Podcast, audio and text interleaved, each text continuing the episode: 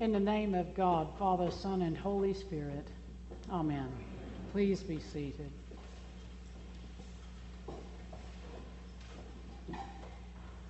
We spoke a little bit last week about interpreting Jesus' parables and how their meanings for us can change over time.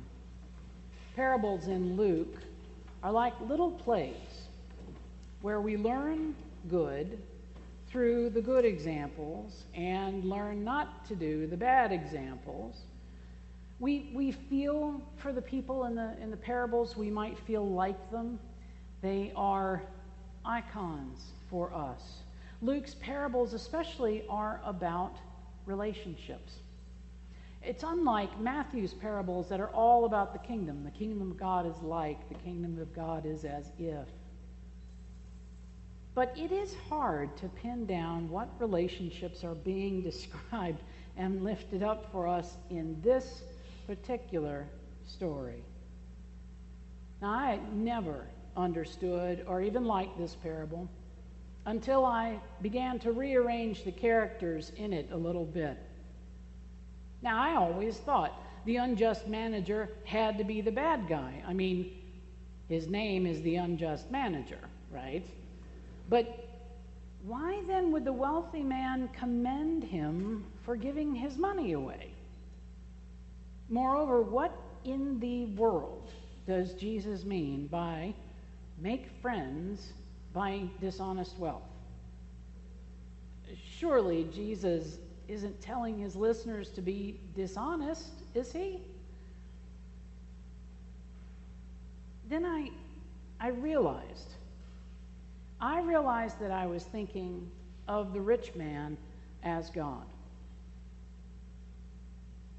Would that that was not our want in the world today.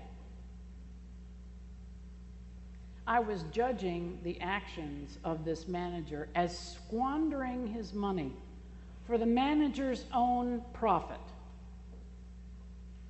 The problem with that, though, is that there is nothing in this story that says the manager kept the money for himself. In fact, the word used for what the manager was doing with his employer's money is diascorpizon, forgive my Greek. Translated, it means to scatter it has the same root as the word diaspora. It's the term that we use for the scattering of peoples that were once all together. And so here's where you'll need to stay with me for a minute. What if? What if this manager was more like Robin Hood than Bernie Madoff? Now, think about it. It's strange that we never hear of this manager being punished. Instead, he's commended. Commended for his shrewdness in dealing with those who were indebted to the rich man. It seems the rich man made his money by being the big lender who collected many debts and more. Now, all the talk of dishonest wealth, what if that dishonest wealth was the rich man's money that he got dishonestly? What if the manager was doing good in redistributing that money more justly to those who needed it, to those who were indebted, to the rich man being crushed under the weight of their debts. Now, let's be clear this is not a lesson in stealing from your boss, okay? This is a parable, it's not Aesop's fable, right? But Jesus is talking to his followers as well as to the Pharisees. And the Pharisees are part of the religious leadership that are known for living off of the offerings of the people without loving them, without caring for their welfare, and all the while kissing up to Rome. trying to get the best position they can. I think Jesus is comparing the Pharisees to the rich man. The manager knows what it is to be poor, and he acts to help others by using his master's wealth. Now, in the end, he does think of himself and how he will live if he is indeed fired, so he shaves off the debts, knowing that at least maybe some of these folks will welcome him into their houses for food and shelter. Again, this is not a morality play. It's a story that really talks about the plight of the Jews in the midst of Roman oppression. They barely survived under Roman rule. There were famines throughout the lands while Rome was living sumptuously. The religious leaders who were supposed to help them were keeping it all for themselves, lining their pockets, jockeying for position, trying to get as close to the emperor as possible. Again, I think it just makes more sense for Jesus to commend the manager's actions based on his creative use of dishonest wealth. Because through this use, he helped others. He secured a future.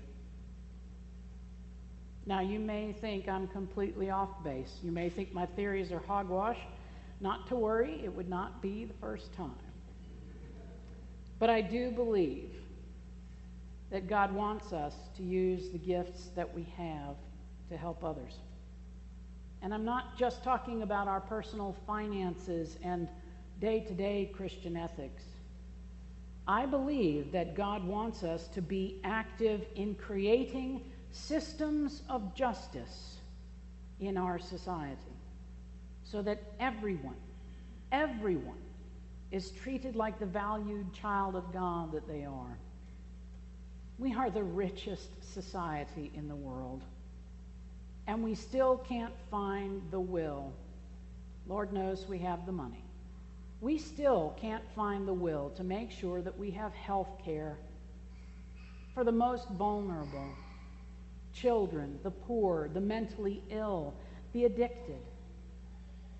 We can't find the will to help our black brothers and sisters stay in the homes that they own, the homes that were given to them through the generations, rather than tearing them down and creating yet more overpriced housing that pushes all but the whitest and wealthiest out of these neighborhoods. We can't even find the will to make sure that every child in this country has a good education that's not based on the zip code that they live in. Now, you're going to tell me, preacher, you're going to get in trouble for meddling. Sometimes preachers do get in trouble. It's true. But that's the kind of trouble that Representative John Lewis of blessed memory called good trouble, necessary trouble. When the systems around us break the poorest and the sickest in order to feed the greed of the ultra rich, we need to get in some good trouble. The heart of this manager, this Robin Hood, is the type of heart I believe Jesus wants us to have. We need to be about the business of helping those in need by dismantling the systems of dishonest wealth in this country. We need to stop sitting down at the tables that Jesus was flipping over. We need to get into some good trouble. Amen.